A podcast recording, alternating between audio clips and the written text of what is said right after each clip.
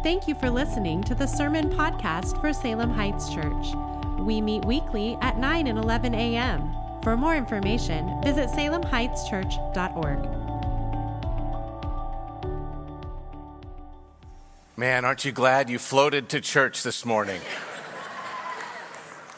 glad to be here. You look so rested, all of you. You really do.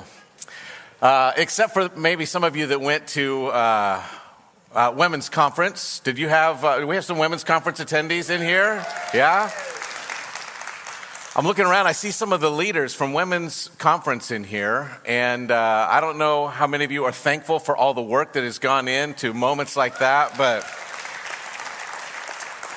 I'll let them fill you in on the actual statistics. I'll just start making stuff up. Uh, I, there was something short of a million women that were there from 400 countries, but it was really, uh, really amazing. Um, the reports coming back are, are just really powerful. And so, for our women's leaders that uh, are in the room, I, I, just thank you so much for the way that you lead. Uh, thank you, women, for caring about putting Scripture and Christ first. What an awesome thing. Amen? We, uh, we are in a study called Incomparable in the book of Hebrews. Turn to Hebrews chapter 3 with me, if you would. Hebrews chapter 3. We're going to do the whole chapter this morning, and I know because Hebrews has uh, been one of those books where it's super easy to read, not tough at all to understand. We decided we would do more of it this morning. Um, but we find ourselves in another warning passage. We're just three chapters in, five warning passages uh, in the book of Hebrews that we're going to address. Uh, just three chapters in, already another warning. And I believe that this is an important one in order for us to be able to drink in what the author of Hebrews has for us in the rest of the book. We have to get through this moment. Um, as I was studying for this, I was reminded uh, of a tragic event that happened in 1972. Uh, really well known. You guys have probably all heard about it. Uh, flight 401, a flight that had taken off from New York, was headed to Miami. Uh, it was the first accident of a wide body plane. So, of these larger planes that they had, uh, the plane actually crash landed in the Florida, Florida, Everglades. And when they found the black box recording, uh, they began to review what had actually happened in the cockpit. And it was shocking to them. The entire flight crew uh, had been called in to investigate this warning light that was on the dash that did not um, turn on during their routine checks. And so this warning light was there, and they could not, they were concerned that it might impact their landing gear. And so they had a guy that was uh, tugging on this light bulb. He could not get it to reset. They called in somebody else to take a look at it uh, another individual to go down underneath and see if the light wasn't registering because uh, stuff in uh, the bottom of the plane was not right. They're all paying attention to this warning light because it had potential to impact them in the future.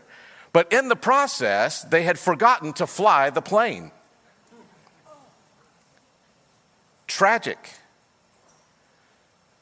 Now, there was autopilot that was available, but in the process of turning things on and off, they had accidentally switched that off, and the result was loss of life. Why would I enter this morning with this? Because I believe that what we're about to read in Hebrews chapter 3 mimics this. Some of you came in here today, and there are things in the world that are very real concerns. I want you to hear that. There are real concerns in the world and in your mind, you're afraid that the people around you do not have adequate warning systems in place. Their warning lights aren't working. They're not angry enough. They're not overwhelmed enough. They're not concerned enough. You're saying, Is this thing even on? And you're forgetting to fly your own personal spiritual plane. You and your family are about to auger it into the ground when God's plan for you is to just stay faithful and fly and let Him take care of the systems. He is concerned about us. By the way, this warning passage is written, I'm convinced, and I think it's evident from the very beginning, it is written to believers, not the lost. It is written to believers. Hebrews chapter 3, is where we find ourselves. Now, we are going to be reading 19 verses, and I was told when we get past seven or eight verses, for some people, standing and holding your Bibles or your iPad uh, gets uncomfortable. Here's what I want you to do I really want you to hear these words and pay attention to them. If you didn't bring a Bible, we'll have it up here on the screen. We have free ones, by the way, when you're walking in.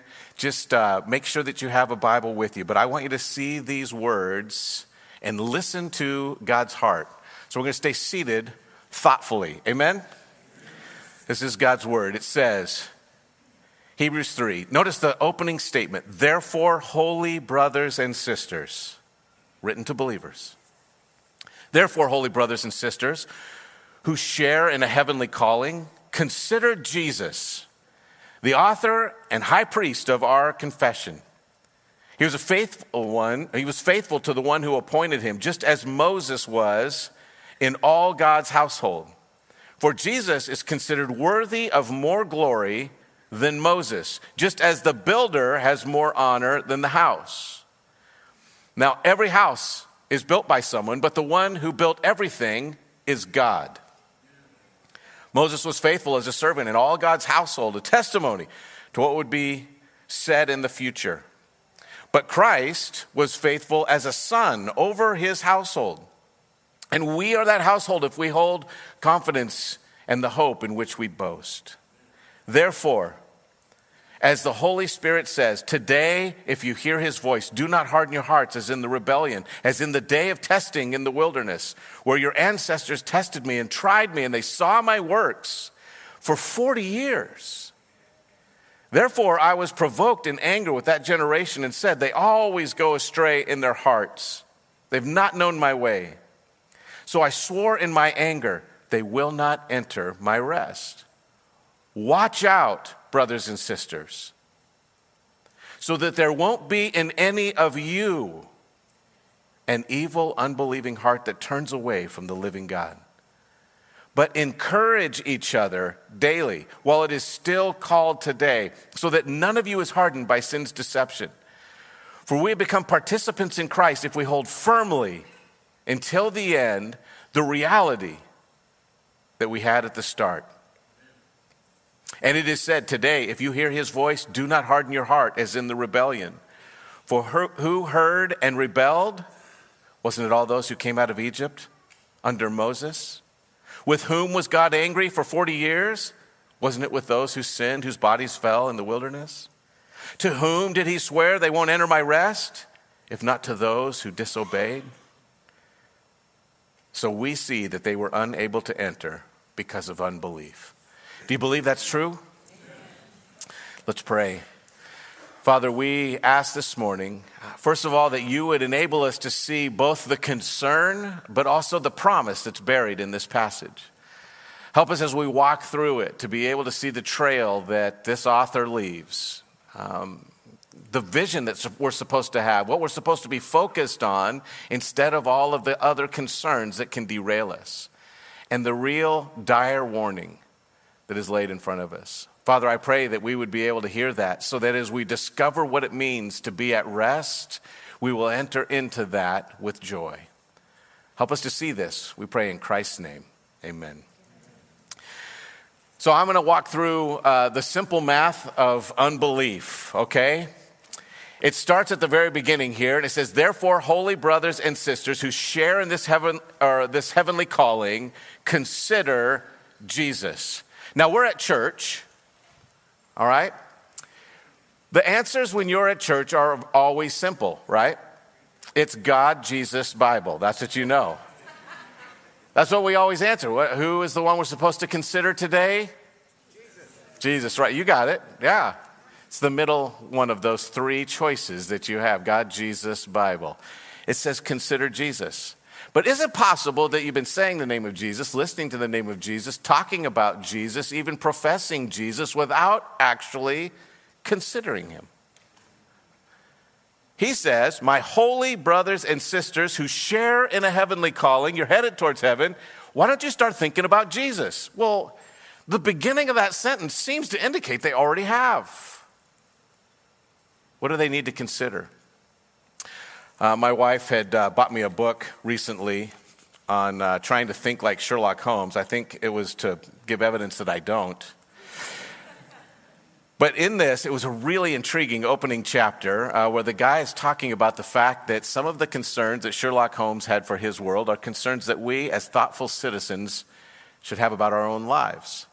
And he relays a, a, conversation between Sherlock and Watson. And Watson is looking at him saying, basically, I see the conclusions that you're making. And when you tell me what the conclusion is, you tell me how you got there, it just seems super obvious. This is how he says it. He says, When I hear you give your reasons, Watson remarked, the thing always appears to me to be so ridiculously simple that I could easily do it myself.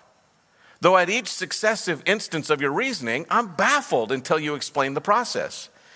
And yet, I believe that my eyes are as good as yours. Quite so, Holmes answered threw himself down in an armchair and he said, You see, but you don't observe. The distinction is clear. For example, you have frequently seen the steps which lead up from the hall to this room. Frequently. Well, how often? Well, maybe hundreds of times, Watson says. Well, then how many steps are there? How many steps? I don't know. Quite so. You have not observed, yet you have seen. That's just my point. Now, there are 17 steps because I have both seen them and observed them. He goes on to make his point, but here is a thought Is it possible that you've been talking about Jesus and interacting with folks who love Jesus, but you have not observed the impact of following Jesus closely? The author says, I want you to observe Christ once again. Look at him in all of his beauty. What has he really done in your life? Are you constantly giving thanks for the way that God has guided your life, taken care of you, shepherded you? The things that are in your life that are a blessing that only the Spirit of God and the Word of God can do in the child of God? And you have all those things because of Jesus? What has He done in your life that overwhelms you, that fills you up?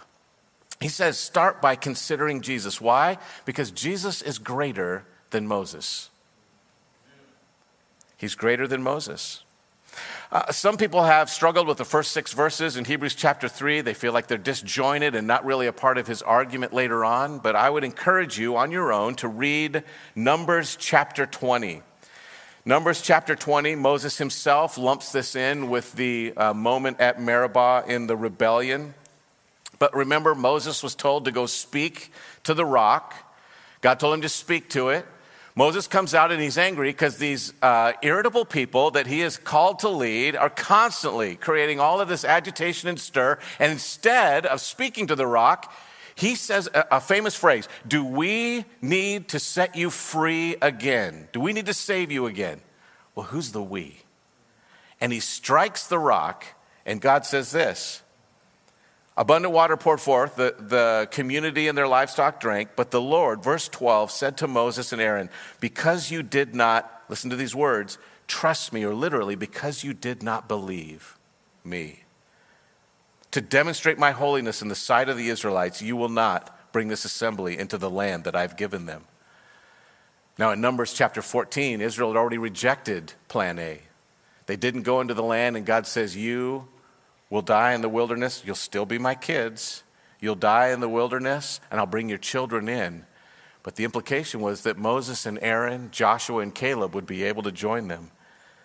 No, because of this moment, Moses would not enter the land. It was a lack of faith. Moses was irritated by the faithlessness of the people. Jesus is greater than Moses. He seeks to save sinners. Moses was confused about his importance. Jesus is not confused about his importance. He is the king of the universe, the creator of all things. He is worthy of praise. Moses could not deliver provisions, protection, or the promised land. Jesus, right now, today, can deliver rest if you will trust him. Do you believe that? It says, consider Jesus. Look at who he really is and what he, he promises. He can deliver rest. Jesus is greater than Moses, but there's another thing we see in Hebrews 3 and that Israel's struggles are less than or equal to ours. That's what that little sign there means. At least that's what I'm told. I read it on Google. the author here is highlighting a key moment from Israel's history. It's brought up in Psalm 95, but Psalm 95 is quoting an episode that starts in Numbers chapter 14 and goes until Numbers chapter 20. He is quoting this moment that happened. In fact, even Moses himself puts all those chapters together in Deuteronomy chapter 1. He puts all of them together and he says, This all happened, and this is why you're not going into the land, and I'm not going into the land. The author of Hebrews says that just like their struggle was a lack of belief and it led to rebellion, that's something that you and I will struggle with as well. Two key words that are important here. It says, uh, uh, they did not enter because of unbelief, verse 19 at the very end. Unbelief, just put um, there, if you're making notes on your own, it equals a lack of trust. You do not trust me. You don't believe me. That's the literal words that God used to Moses. You don't trust me. You trust you. And a second simple definition that we need to have as we move forward is rest. When we take a look at rest, uh, in fact, some of the people, even though when you are reading holy brothers and sisters who share in a heavenly calling, you see all the way through here evidences of salvation, we struggle with the idea that you won't enter into the rest because when we hear rest, we automatically think of harps and sitting on a cloud, and that's going to be heaven, right? When he says rest, it must mean that, that that's finally heaven. But in here, uh, rest does not equal heaven. It doesn't equal a complete lack of activity. It doesn't equal sleep. Rest here is defining a moment, a day, a season, or location where peaceful settledness is resourced by God. You abide and you trust that God has the resources for today. You are settled because God is in control. You do what He says because He is the master of the ship and He knows what is best. If there's a need, He'll resource it. Do you believe that? Well, if you don't believe that, instead of rest, you'll have anxiety. If you don't believe that, instead of rest, you'll have busyness a froth of activity. You'll be tired and overwhelmed trying to take care of your life when God has resourced your life. If He says, I've got it, you can trust Him. But He says a lack of trust will lead us there. The author's just telling us we tend to be just like Israel, but the problem is different. Where they were looking at a promised land that somebody was supposed to get them into, Jesus has actually brought the promised land to us. We're sitting in all of this potential. You, as a believer, don't have to go across the Jordan or into some other location. Rest is available right here in the room, right in whatever space you are at. Isn't that amazing? It's amazing, but it's also a problem. If you're not experiencing rest, it's because you're rejecting God's provision. I want you to notice that all the way through the description of entering into their rest, Israel was still told they would have to do chores. I'm going to give you homes that are not yours. Yes, there's still giants in the land. Yes, there's still wolves in there that you've got to get rid of. The implication was always they were going to have to take care of chores, but they were not going to have to fight those battles on their own. They weren't going to have to provide for themselves. They weren't going to have to protect themselves. They were entering a place where God dwells and where God's protection was divinely orchestrated. They would be settled as they did whatever work they were going to participate in. I want you to think about going on vacation, okay? This would be wonderful, wouldn't it? Anybody love the idea of whitewater rafting or camping or going on a giant hike in the Sierras or playing with your kids on the beach? Is there any of those four activities that doesn't look like work? If you were to put a Fitbit on, and I'm told that you've been encouraged not to, ladies, on your vacation, but here's the thing I would tell you if you were to, and uh, you compared that to what you were doing at your desk job, nine to five, the chances are you're going to do a lot more work on vacation. So, why in the world do you arrive back at this place, in this space, more rested, even though you're doing more things? Why? Because you are enjoying that space. You don't have worries there. You don't have all the work pressures. You don't have all the people dropping in and harming your brain. All right? Yes, the kids are still asking for sandwiches at 11, but you're doing it in the wilderness and you love it. All of the stuff. You still have to pack up to go to the beach. You still have to get that kayak up onto the vehicle, but you are loving the experience and the pressures of everyday life are gone. God is offering you right now a life of peace, rest, where you don't have to provision. Yes, you might still have a lot of activity to take care of today, but when you are being provisioned by God, you do not have to worry. Amen? That's what he's saying. And yet we lack trust that God is in control. What happened? Israel saw a problem.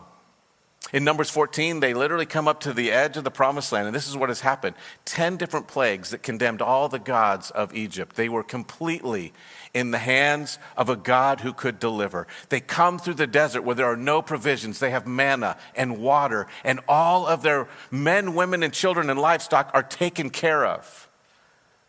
Everybody arrives right to the edge of the promised land. They can look across and see that provision, but they say, let's send in some spies to make sure that it's okay. And they send in 12 spies. 10 of them come back and say, man, yeah, it's flowing with milk and honey. There's great big grapes. The homes look ready, but there's some big dudes over there.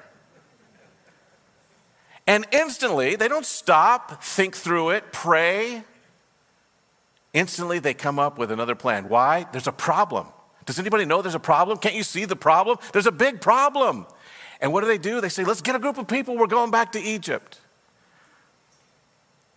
They didn't have a better plan. They just didn't believe God's plan was enough. They didn't have a better plan, they just didn't see the next step of the plan. Now, this morning, uh, I'm just going to encourage you to read Deuteronomy 1 19 through 46. Uh, we'll, we'll, skip that. What I want you to see in there is that Moses gets caught up in their same concerns. In Deuteronomy chapter 1, he highlights that they got stirred up, and that stirred up his anger, and both of them were removed from the opportunity to enter the land because they did not trust God.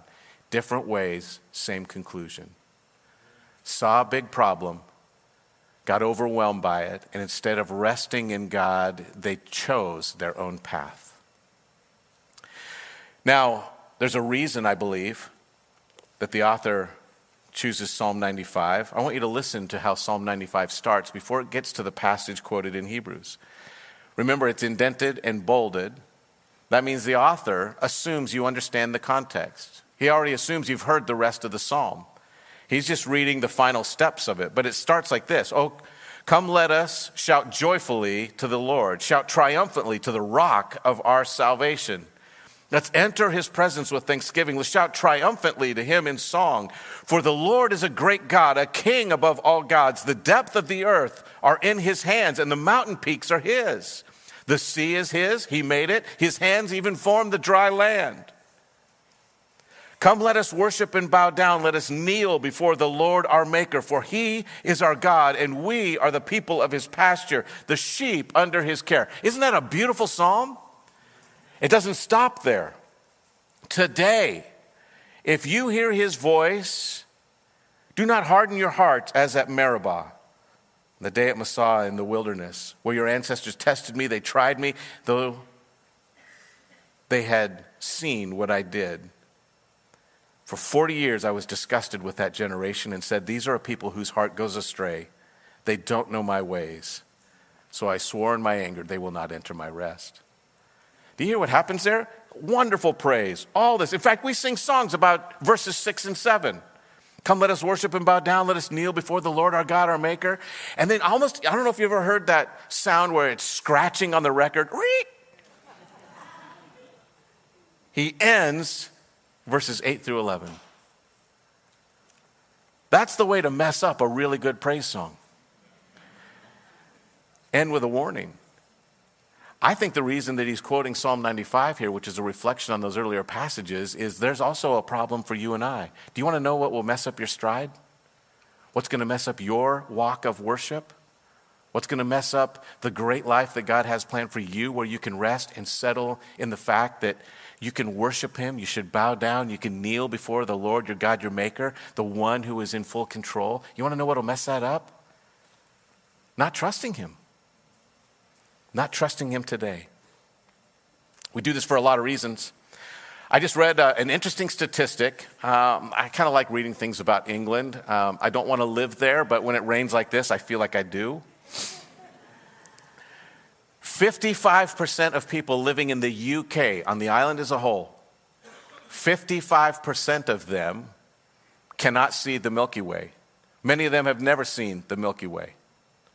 Because of the light pollution on that island, they cannot see into the heavens. Even if they wander out on a street uh, past the edges of London, light pollution makes God's design invisible. In fact, uh, light pollution, in a study that they did alongside that revelation, uh, that is excess human originated light. Light pollution is linked to disruption in ecosystems, compromised health for individuals, and a loss of aesthetics. You just don't enjoy the world around you as much when false light is lighting things up. It can impact your health, it'll impact the ecosystems around us. Man made light. Can I tell you what I think is happening? We have so many people who are saying they are bright lights. So much man made light, we don't see God's light. We're not listening to Him. We're looking around at all the other people who we're assuming are bright lights, and there's so much man originated light in the world, we don't see the truth of God's light. We are skipping the truth. We're missing the beauty of God's design for little tiny pieces of light that will actually mess with our health, mess up our spiritual ecosystems, that ruin the aesthetics of our life. Excess of human originated light. This last week, uh, I know this is, uh, we've grown a little bit. There's a lot of new faces that are in here, so this isn't really family time, but can I just share with you? I don't know if you, if you're aware, um, we're in a political season. you are aware. I want you to hear me. I think if you're a responsible believer, you should vote. It's unreasonable to not vote and then complain. But one of the things that we get hit with all the time up here is if you would just preach politics, we would get our heads right. Is that true? Can you think of any one political stance I could claim from up here that wouldn't divide the room? Some of you think you have it, it's not true. We're like the children of Israel. I don't believe politics is the answer. I do believe that there are godly people, even in our auditorium, who have been called to that. But here's what I want you to hear the answer for everything is Jesus. You cannot elect a victor, Christ is the victor. The same week, I have some folks who say, hey, all of this stuff can't fix it, but what are you doing with your money? And they have an opinion about what people should do with their money. In fact, they have strong opinions about every one of your bank accounts and how you should spend your money, what your bank account should look like, and how your life should be run. I believe it is irresponsible for you to not listen to what God says about money.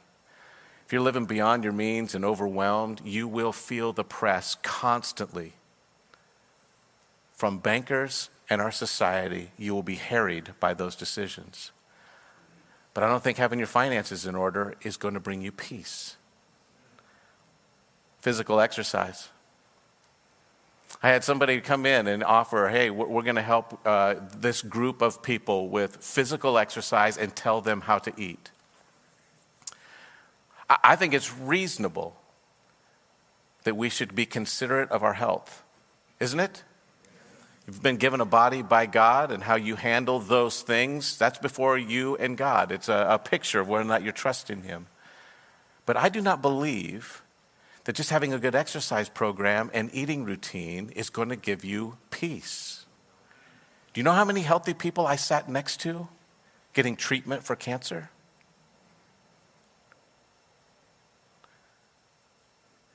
Disciplined schedule, isolation from those people. Herbalists. Yeah? Okay, you can have your essential oils. I'm telling you that right now. But a little oil wasn't going to take care of sin. Jesus. I have even heard of a group called Christian anarchists. They don't think anybody should be in control, they just can't pick a leader.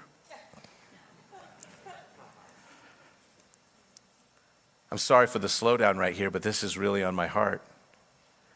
Do you want to know what's robbing your joy, even in this room? It's probably I've listed one of these things and it's got a little bit ticklish, a little too close to home, a little irritating, and I wish he would get off it. But there's so much human light that is not light, and you are missing God's grace. Actual light's not getting through. You're irritated with the person on the right and the left of you. You're irritated with people in the room. You're irritated with people outside of the room. You're irritated, and you got your little faction of people who agree with you. By the way, God does not condone factions, and we can't settle. They didn't have a plan for how to tackle the giants. You don't need a plan when God is your God. Amen? He doesn't write it down and tell you, okay, well, step one, we're going to go up the hill. Step two, you know, you're going to sing some songs. And step three, they all fall down. he doesn't have to tell you that. He's got a plan. He's going to be just on time and he's going to tell you just exactly how to do it at the right season. But when we don't have the plan that we want in front of us that settles us, we come up with any old thing and we get angry that other people don't have the same. And in unbelief that God can satisfy, we live anxious lives. Okay, enough of that. I, wish this next one was just automatically enough of that and we're going to go on to a smile, but let me just double down on this. Unbelief is greater than or equal to a car wreck. Unbelief is an infection. If you start with unbelief in the room, you right now start through a process of getting irritated. Do you want to know what we tend to do? We tend to take somebody with us. Misery loves. That's right. We want to take somebody with us. I'm irritated, and you need to be irritated too. And if not, I'm going to keep talking about it till you're irritated. Then we'll both be irritated. We'll tell somebody else about our irritating discussion. That's how we roll. Unbelief is an infectious disease. He says, Watch out, brothers and sisters, that there won't be in any one of you an evil, unbelieving heart that turns away from the living God. Why does he say watch out? Because that begins to leaven the room. It begins to overtake your conversations. And then everywhere you go, you've already spread the seed of unbelief. You've already struggled with those anxious moments. You've already been overwhelmed. And so where does the discussion pick up the next time? It's self perpetuating. Next thing you know, all you can talk about are the heavy, overwhelming, negative, bothersome things and not the glory of a God who can settle you right here. Do you know He wants to settle you right here? There's hope today for you. Right now, you can shed all of that false light and be at peace with God. Do you believe it? You ought to share that. Find a way to bring hope into the room, to bring up the reason for your hope. Unbelief is an, uh, is an infectious disease, and believers struggle with unbelief. Look at verse 16 in your own Bibles. It says, For who heard and rebelled? Wasn't it all that came out of Egypt under Moses? Now, why does he emphasize that? Because all of them saw what happened in Egypt. They believed that it was God setting them free. They moved forward in faith following Moses. They went through the desert. They believed, they believed, they believed, they believed. They saw God's provision. They saw his hand and then said, ah, this is a bridge too far. Big people can't do it. Who heard? Believers. With whom was God angry for 40 years? Believers. Who failed to enter God's rest? Believers. How do you know that they were believers? Read it in your own Bible. God looks at them as they're getting ready to go into the land in the book of Deuteronomy, and he says, For 40 years I took care of you in the desert. Your clothing didn't wear out, your shoes didn't wear out, your children were taken care of, the wolves stayed at bay, no enemies were able to attack you. I gave you food morning and evening. Everything that you need was provisioned by me because you are still my people. But you are my people living plan B rather than plan A. I'll take your children in. I'm still going to be the God that promises and fulfills. I'm your God, but you're living plan B. There's some things that will get you off of plan B. Uh, one person, uh, unknown author, said, I'm not anxious. I'm just extremely well educated about all the things that can go catastrophic, catastrophically wrong.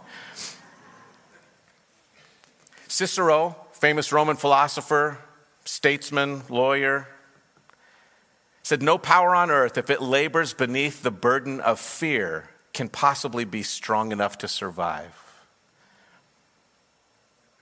A gal by the name of Emily Collis says this recipe for worry take one pound of morbid preoccupation and mix vigorously with one cup of overactive imagination. In a separate bowl, add one part of hypersensitivity to three parts of increased hormone activity. Fold these together and let it stew for hours. You'll have worry. Arthur Somers Roche says anxiety is a thin stream of fear trickling through the mind. If it's encouraged, it cuts a channel into which all of the other thoughts are drained. I think that's what we're living in, folks little tiny fears, little things that on their own actually are taken care of. God actually is still in control. He has not let go of this. He hasn't forgotten the timeline. He didn't fall off the throne, and He didn't let go of you. But we see a giant in the land and a concern, and we run to our own answers. And the result is anxiety, fear, a lack of trust in God, and a lack of resources for the day. We live in plan B. The warning Simple math, remember, equals a command. He is telling you, do this. Watch out. Watch out, brothers and sisters, so there won't be in any one of you an evil, unbelieving heart. Now, I just want to make sure you understand this. Do you actually believe that God knows what He is doing? Do you? I want you to see this cow. This cow has a master, and I bet the cow is wondering, does his master know what he is doing? You might wonder, why would you show this on Sunday morning? They were doing a study in Botswana, and they have this problem where lions are killing the cattle. And they tried all kinds of things, putting up higher fences. And what they found out is once the lion finds its way in, because it can't get out, it just kills the rest of the cattle while it's sitting there. These lions were coming in, and so they, ha- they hired people to shoot at the lions. They hired different little traps to try and dissuade the lions. They tried to do things around the cattle that would uh, disrupt the thinking of the lion, but it actually disrupted the thinking of the cattle. And so these cattle were dying because lions were coming in and attacking them. But you know what they discovered? Lions will not attack if they think they're being watched.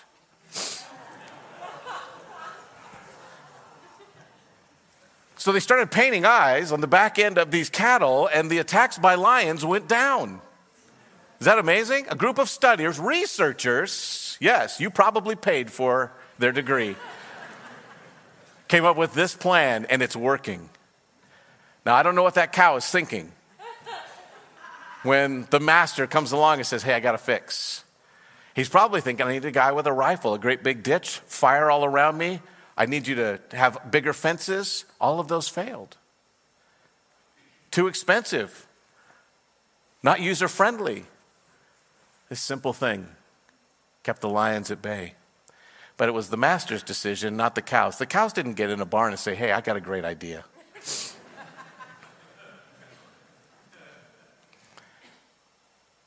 Do you believe that God actually is in control? He's probably got an answer that's outside your box. Check yourself. I just wrote down some questions born out of this passage from different statements that are made within it. Check yourself personally. Do I feel at rest? If you're at rest, it's because of the promises of God. So, do I feel at rest, and what promises of God keep me there? Secondly, would others describe me as at rest? Be honest. I mean, it's just you in the mirror, okay? There's no need to lie to yourself. Do you feel that others would describe you as a person free from anxiety and at rest?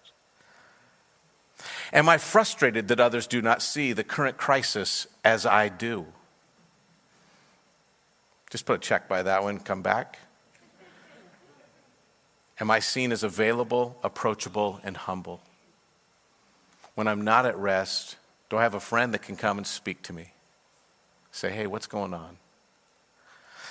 Or check those around you. Remember, it says, Watch out, brothers and sisters. There won't be in any one of you. It's actually a you all. You are not only responsible for you, but you're to look to the right and left for agitation, knowing that fear is contagious.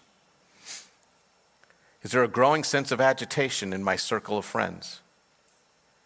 Is there a factious spirit? And by that, we all have an opinion that's contrary to what other people are saying. And so we get in our little group and we nitpick about that. We make that the center of our thinking. And we have all of the answers as we separate from God's people. Do we tend to grumble about leaders rather than praise and worship God? I don't say that for my benefit, it's literally out of this passage. Do I see unresolved anxiety in those around me? Can add to that, and do I have permission to speak to it? Do I leave gatherings, by that with my friends, with the people that I spend time with? Do I leave these gatherings more hopeful or discouraged? If you're not leaving encouraged, if you're not leaving more hopeful, if you're not inspired to follow the Lord more closely, you need to speak to that in your group of friends, or else the infection will continue. God has a plan and He wants to set you free. Do you believe it? A lack of faith will keep you from trusting the Lord, but faith will keep you in His rest, and He offers it today. I close with these thoughts. I remember the first time that I understood that sometimes great answers don't come from inside the box. I was told uh, this story in grade school. It stuck with me and has inspired uh, creative thinking ever since. But a, a, young man was told that he could go and be a part of a physics exam and that he was able to bring in a three by five card. And they said anything that is on that card you can use at your test. And so everybody else spent all of their time uh, worrying and cramming and trying to memorize everything that they couldn't fit on the card. And they wrote on both sides of their three by five card, got everything that they could in there. He didn't sweat it at all. He just shows up for his physics exam. All the rest of them had their little card. He had a white piece of paper, three by five. He set it on the ground and he put a physics student, a doctoral student, on the card. So he had somebody who's literally a professor of physics stand on the card and help him with the test. Everything that's on the card could help. Out of the box thinking. Can I tell you something? God's answer probably is not going to flow according to your plan. If you could come up with it, it would be your plan, not God's plan. God's going to answer our current crisis. Do you believe that? This isn't going to catch him off guard. It's not going to erase the book of Revelation. God hasn't lost control of time. He isn't somehow hurling out into space saying, oh no. We need to be a part. We need to be aware. We need to be active. We need to be yielded. But we need to trust that God is the one with the answers. And He will give you peace, even in a world that is a mess. We're going to close with a song Come, thou fount of every blessing. And uh, Robert Robinson was a, an actual man, a pastor, who had come to Christ. He had a terrible young adulthood. And he heard the preaching of George Whitefield. In fact, uh, he had just come from a moment where he and a bunch of ruffians had gotten a bunch of wine, they had knocked the tops off of the bottles, and they ran by this gypsy woman. And they dumped wine on top of her, and they were attacking her with their words and they said prophesy something to us. And she looked him dead in the eye and said this is not who you're supposed to be. This is not where it ends. Someday you're going to have a different life. Now i don't know what that gypsy woman was thinking but she spoke to his heart. He was so troubled by it that the next day even though everyone else was mocking him he went to listen to Whitefield preach and as Whitefield preached, his heart was pierced and he came to Christ. But he still had that little bit of ruffian in him. And even though he was converted and he began to write hymns and he began to even lead in a church, eventually being a part of a church of a thousand people in that day, a shocking number, he began to drift away from the Lord. until he had walked away and, and he sees this carriage coming one morning as he is no longer walking with the Lord. Despondent, drunken, depressed, alone. And the carriage stops, and, and there was a gal that was inside there, and she said, Are, are you headed to church?